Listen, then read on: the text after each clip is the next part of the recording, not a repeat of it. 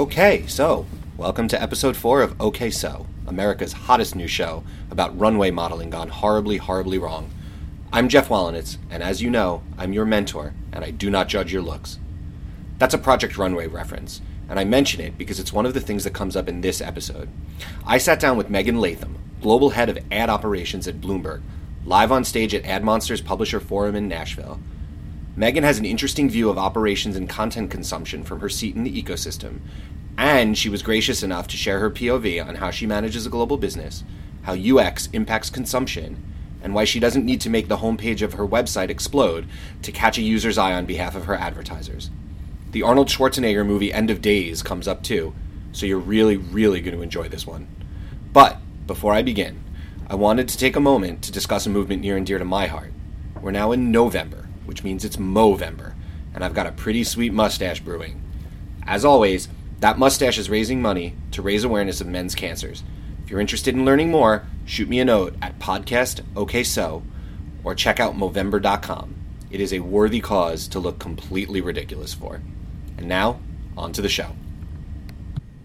Let's get going. Thanks, everyone. First of all, yeah, total first for me. I, I've been doing this podcast. This is my my third. Uh, I've recorded three episodes. This one will be my fourth. So again, thank you all for being here. Um, it'll be obviously. I'm, this will be untouched uh, when it goes to air um, in the next few days. So please feel free to be as rowdy as you possibly can. Megan will be as charming and intelligent as I know she will be. Um, but again, thank you all for being here. And, and for the record, I booked Megan before. Uh, she got that advertising award yesterday, and uh, so you're going to hear maybe a little bit of repetition, but hopefully not too much because we got a lot to go through. So I think you all know Megan, global head of advertising operations at Bloomberg. I tend to start this thing with what I call uh, the four, the three where questions, um, but I'm sort of ditching that conceit given that we're in a room where we've got a lot to get through. But I do always start because I find it kind of endlessly fascinating. Um, I do always start with where you're from. So where are you from? I grew up mostly in White Plains, New York. Oh, so you are a you're a Metro New Yorker. Metro New Yorker. Yeah, as am yes. I. I actually grew up across the river. So, um, and you know, sort of growing up in New York was your was your dream kind of to make it to the big city?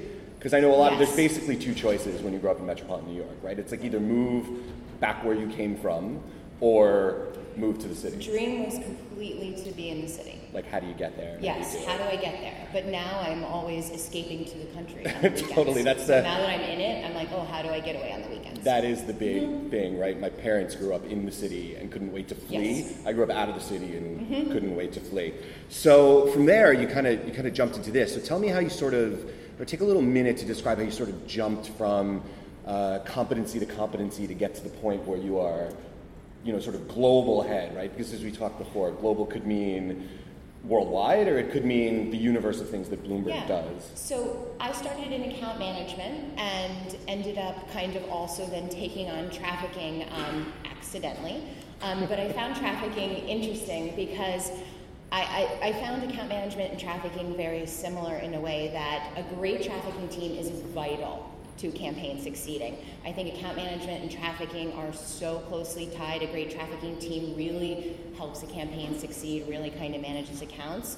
Um, while running those types of teams, I pushed myself and my teams into ad product years ago when we were still mostly doing 728s and 300 by 250s, and we kind of saw a need to do something different.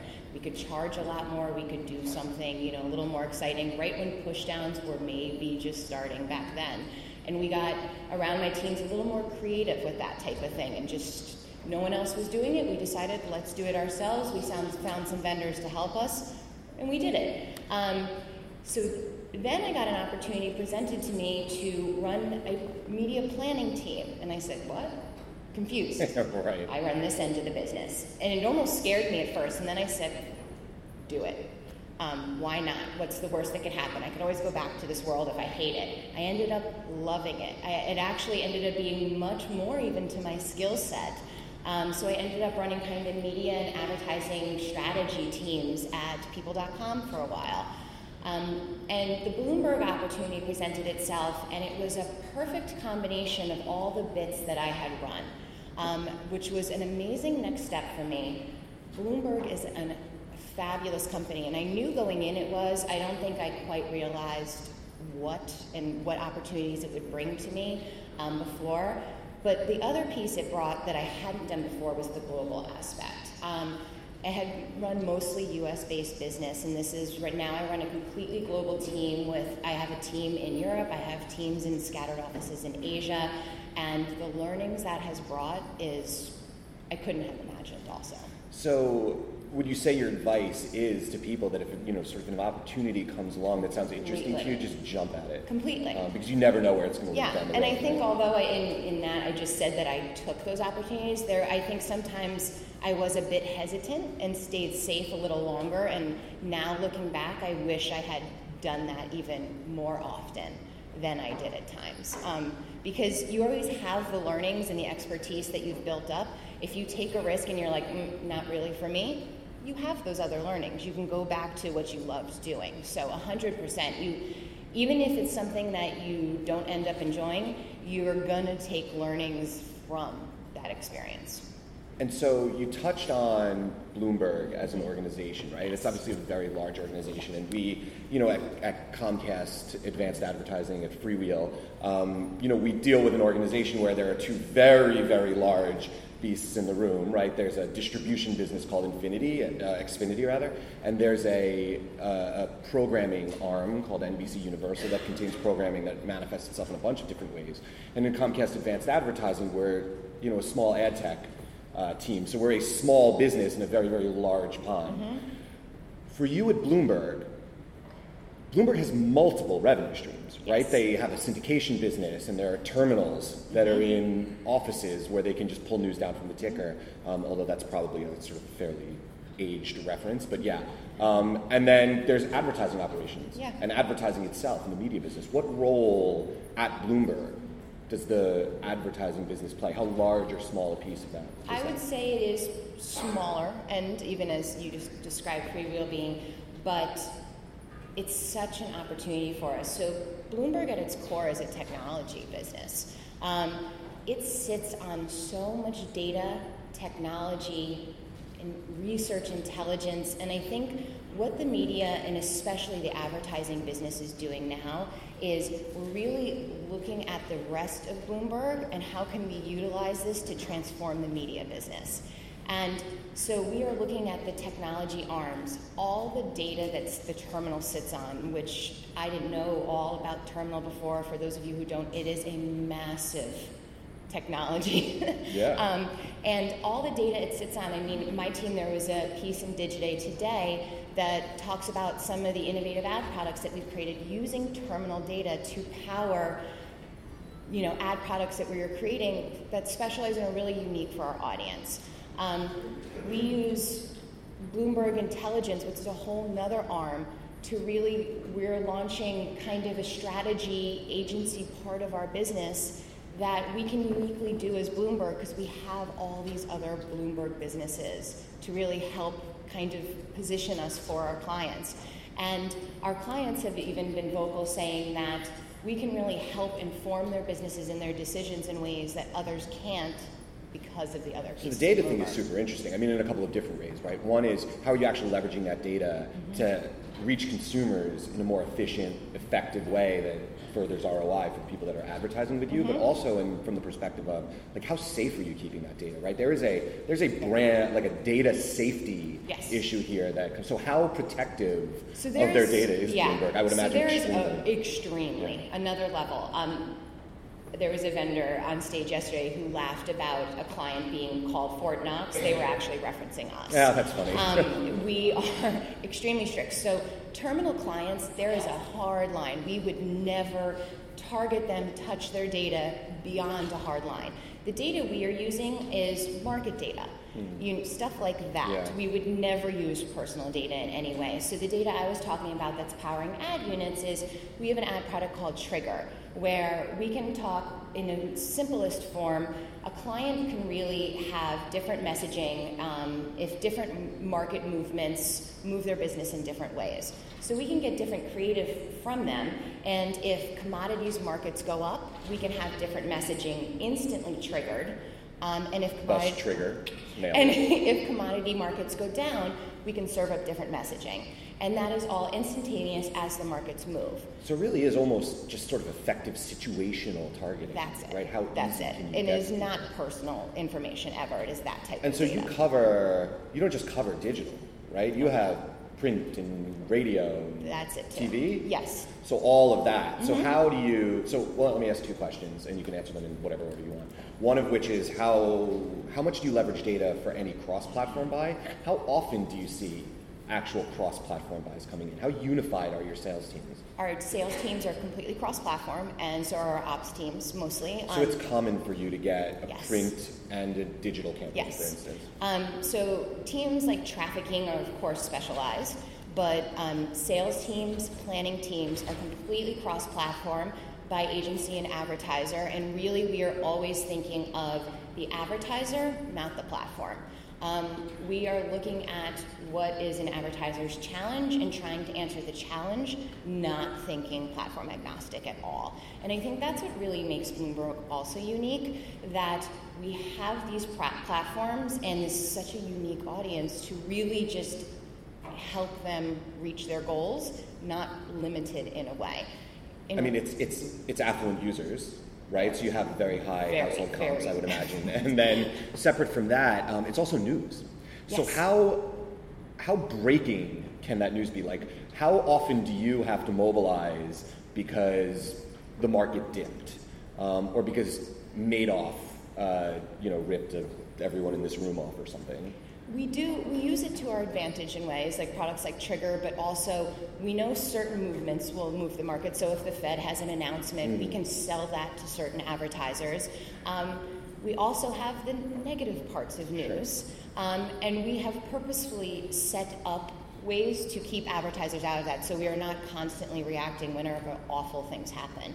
Um, we automatically keep advertisers out of that. And so, if markets are down overseas, now I'm just talking. If markets are down overseas, how? I mean, is that messaging that gets back to you for sort of the morning, so that your domestic teams can handle whatever the upside or downside Yes. is to those things? Yes. So, are you guys truly just communicating 24/7 Yes. around the clock? The news teams are doing that, and then I think from an advertising point of view, that is very much how we are trying to react and differentiate ourselves from how can we kind of customize those programs and even from a creative standpoint react to that. Is that also applied to, um, you know, sort of?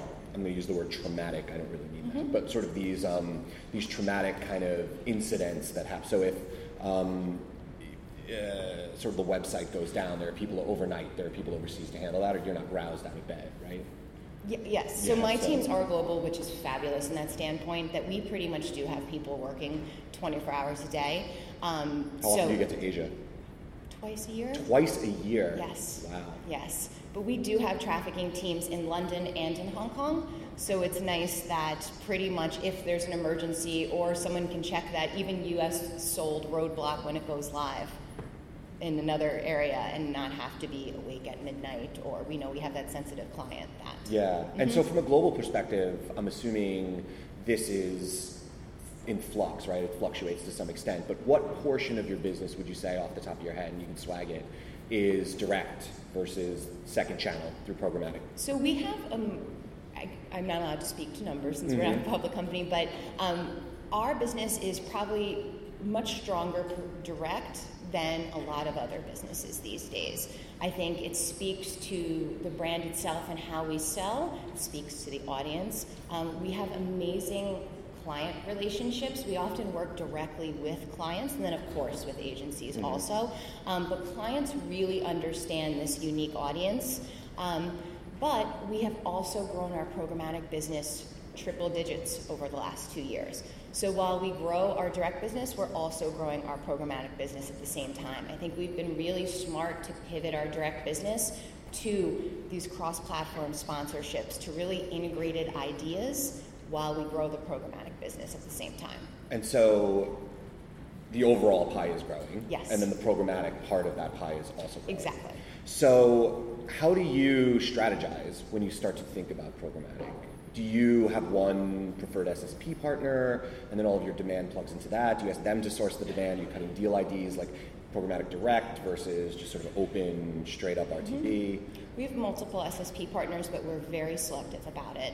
Um, global, as we heard, is a huge thing for us. So I think you know we have many partners that can bring us a lot of U.S. demand. Not the hugest of interest to us because we already have some large partners doing that. You need to really be able to feel outside the U.S. for us to talk to you.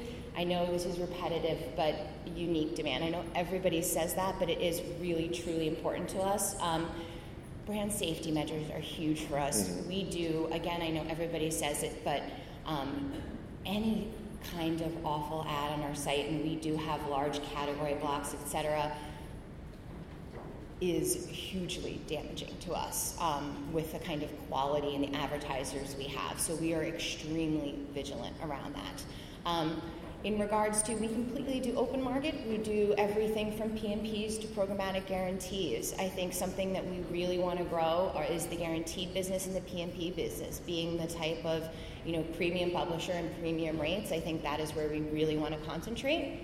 Open markets are completely there and something that we have and you've got to pull those levers pretty liberally. I That's it, imagine, right? Like wherever the demand is. If you have a news spike, you're probably pushing more demand. To the That's it. That's and it. and I think there are areas across the globe too that are more immature um, marketplaces where that is going to be mostly open. We're not going to see PMP deals across the globe, but we know that in other areas across Europe, in the U.S. and Asia, we're really hoping to concentrate and look for that higher price deals grow or are there other areas that we're just hoping to get some revenue out of where we don't have as much direct business? So let's pivot to video very yes. quickly. Specifically, it is it's of interest to me. Really? Um, yes. Uh, so let's talk about um, Bloomberg's. So it's primarily, I would I would guess, short form clip video. I mean, I'm using clip as, yeah. as, a proxy for anything sort of under five minutes. Mixture, because we do have the TV business. Mm-hmm. So I and was, does that funnel through? Yes. You, you authentic. You have an authentication business. No. TV business. So we do not have to authenticate.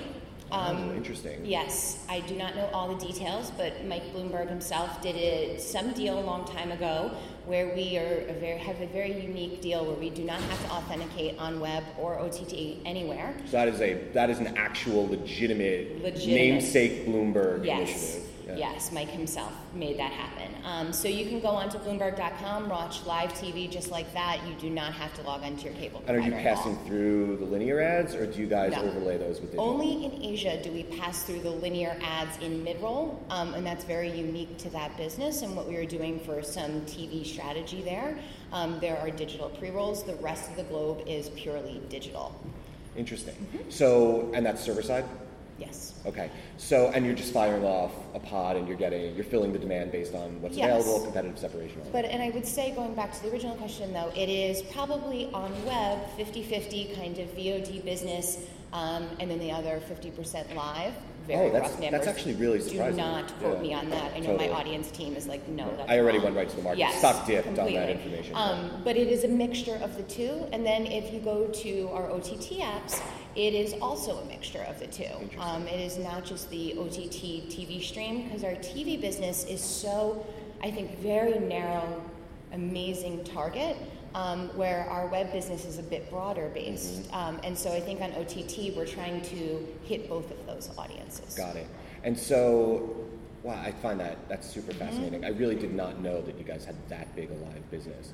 Um, so as you begin to go, and this is actually a really interesting thing, so user experience is a gigantic concern. I have, as part of the Freewheel Council, I sit um, in a subcommittee around user experience. I spend a lot of time thinking about it. Talk to me about how you guys are managing user experience on even on TV, on linear TV, and on as you start to move it to digital. Like those experiences are different. The OTT experience is different, but it's all live news pass through. So you've got pods you need to fill. Yes. How are you managing around that?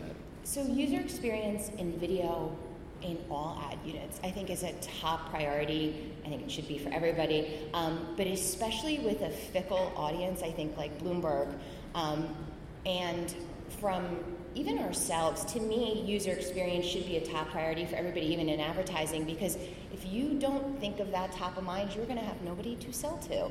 Um, you know, ad blockers is obviously a huge priority, but um, we think about it constantly when we are innovating on ads and we are thinking of everything from separation on linear to digital to, you know, should we be running 30 second pre rolls? every step of the way. Are the rules different on TV than digital? Yes. So the competitive rules are different. Competitive rules are different. Well, that's really interesting. Yes, Com- um, they are. But we, I would say the core of the thought process is the same.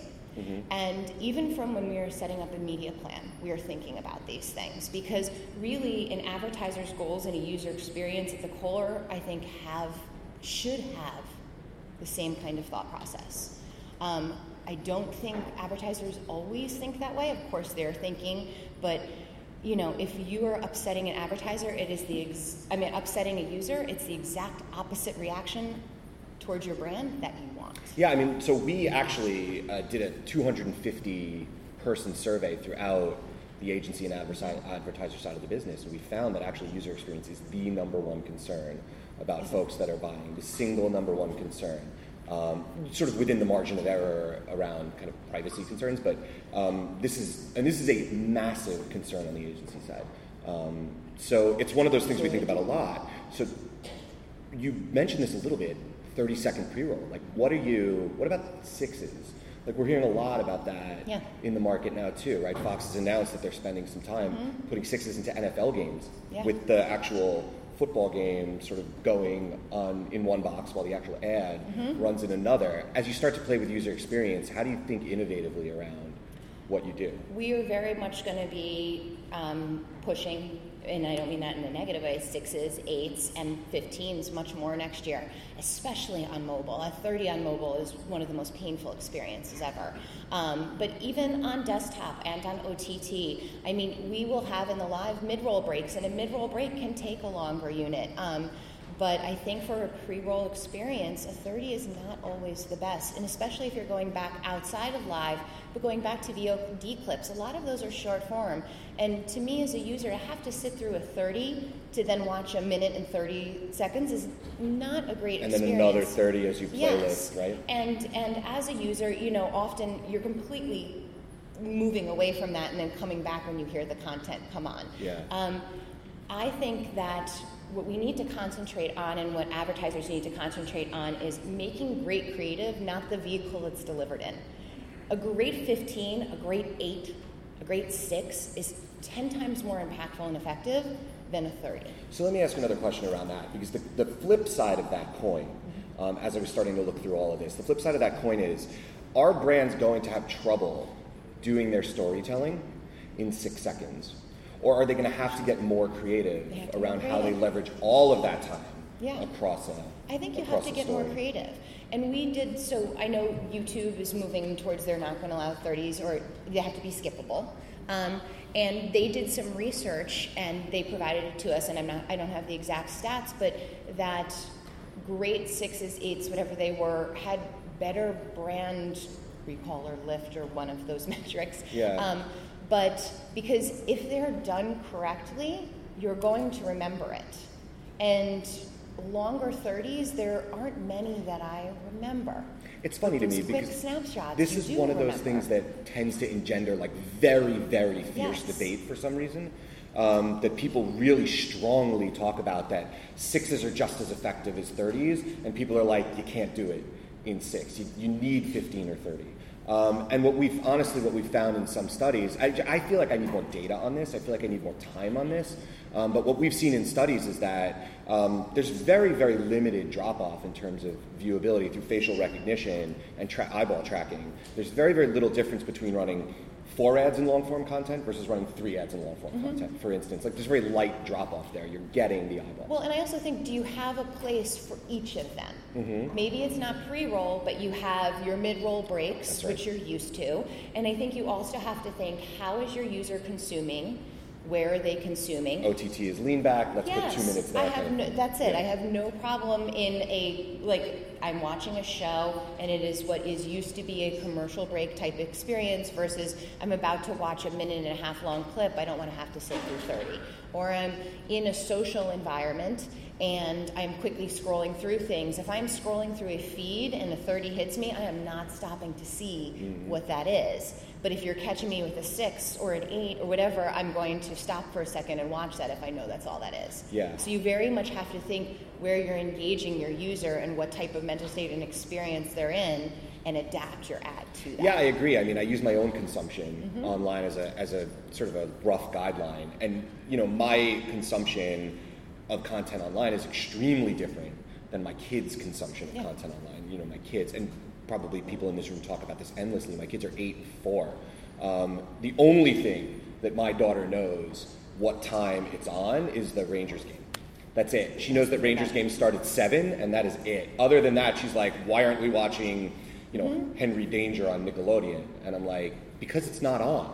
Like, Well, I think about that all the time. I remember that I used to be like, oh, whatever is on at 8 and 9. And I don't remember last time except a true live event, which is usually sports. There might be a few others that is a time. I'm going to betray my age here too. I mean, I remember running downstairs on Saturday morning and like literally Thanks. sitting in front of the TV with my hand on the dial, so that Mhm. nobody could actually change the cartoons that I wanted to watch. And I don't remember in the, last morning. time outside of a sporting event or a rare other live event that that happens anymore. So talk about your consumption. What do you What do you watch on TV? What's interesting to Oh, you? don't ask me that question. It's Well, embarrassing. I, it can't be more embarrassing than Project Runway, which is like must see TV in my home for all of us. So if that if that tempers what you're about to say, go for it. So I have Feel a free to be wide as open as range. This actually was a conversation last night. I have a wide range. Um, I love a good documentary. I love HGTV. Um, I also love a good Dateline.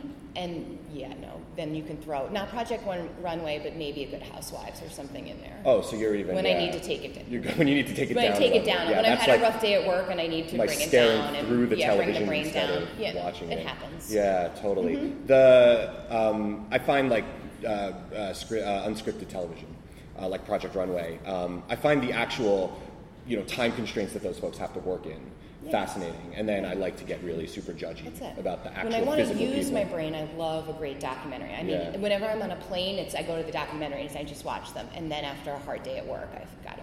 And so, are you SVOD, AVOD? Do you have Netflix? Are you Hulu? Like, talk to me about your own. You know, are you you consume TV traditional, like on just sort of traditional linear live? So do you, I do have Netflix, um, and I do have of my cable subscription. I am I will DVR and I, then I go to on-demand Yeah, I'm the things, both yeah. combo.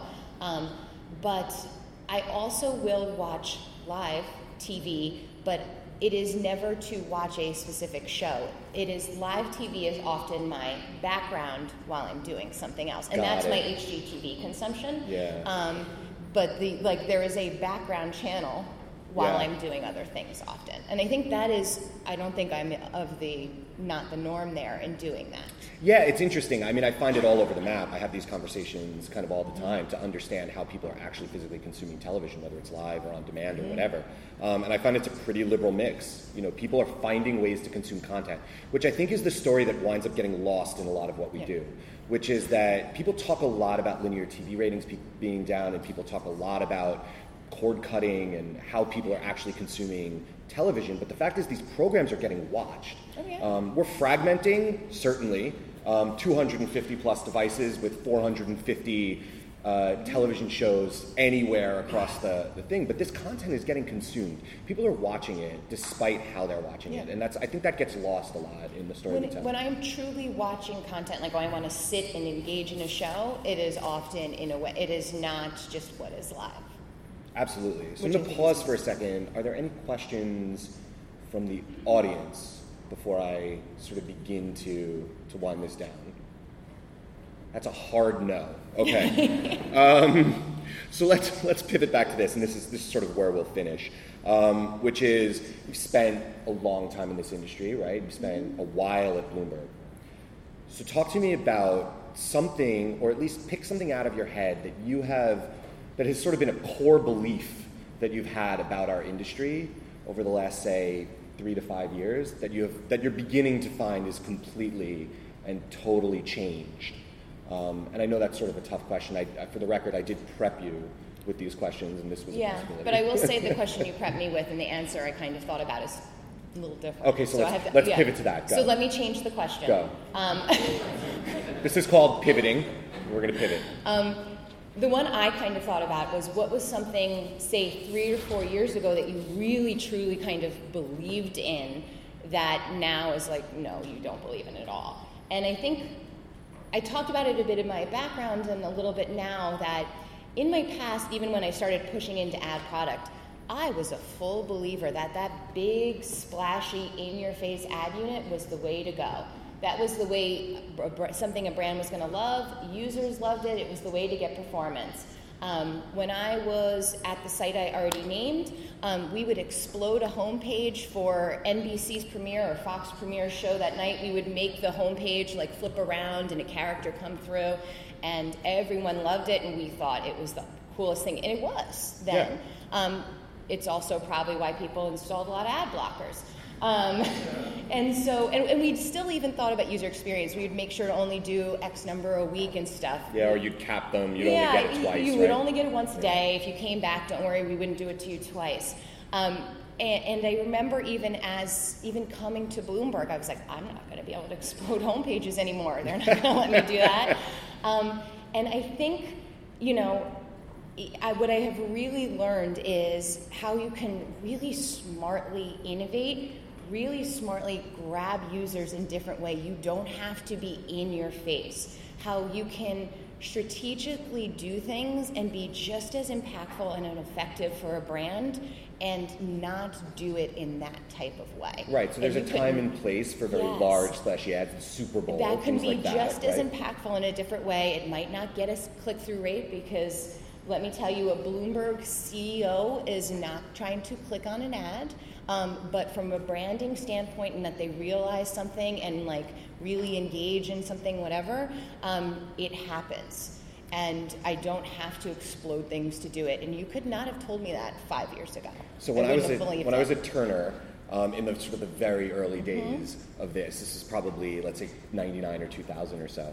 Um, we had um, World Championship Wrestling was something that Ted Turner had founded, you know, a billion yeah. years ago and it was one of the sites that we managed. And they had so there was a movie um, years ago. I don't know if anybody saw this movie. I certainly didn't. It was called End of Days, Arnold Schwarzenegger movie from probably '99 or 2000. And they sold this gigantic. You remember DHTML? That was like a big thing for a little while. It was a DHTML gigantic ad that just covered the screen and set the thing on fire and it said end of days like that. Done and it was many. massively under delivering, so they made me flip the frequency cap off.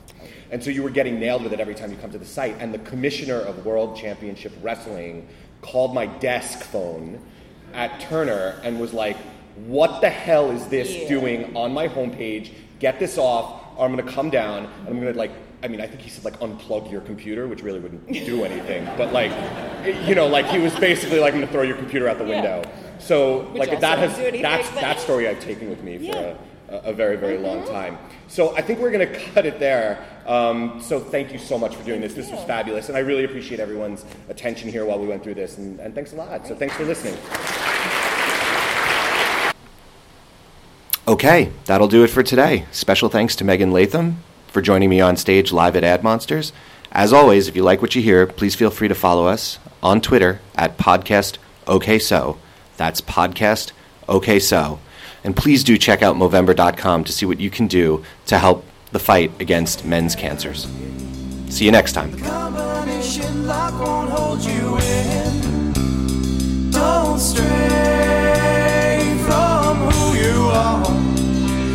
You'll be and time again I would be your old best friend. Me out right now Time will tick and flow forever Why? Don't wonder why You were born to be a loner. Yeah, your way, your way. Your way, your way. Say what you will I know you will. That time is here leave here far from here. Leap yeah, leap year, yeah, yeah, yeah, yeah, yeah. With the boom boots on, you can make it to the moon. With boom boots on, you can make it to the moon. With boom boots on, you can make it to the moon. With boom boots on, you can make it to the moon. Yeah, yeah, oh, I can see.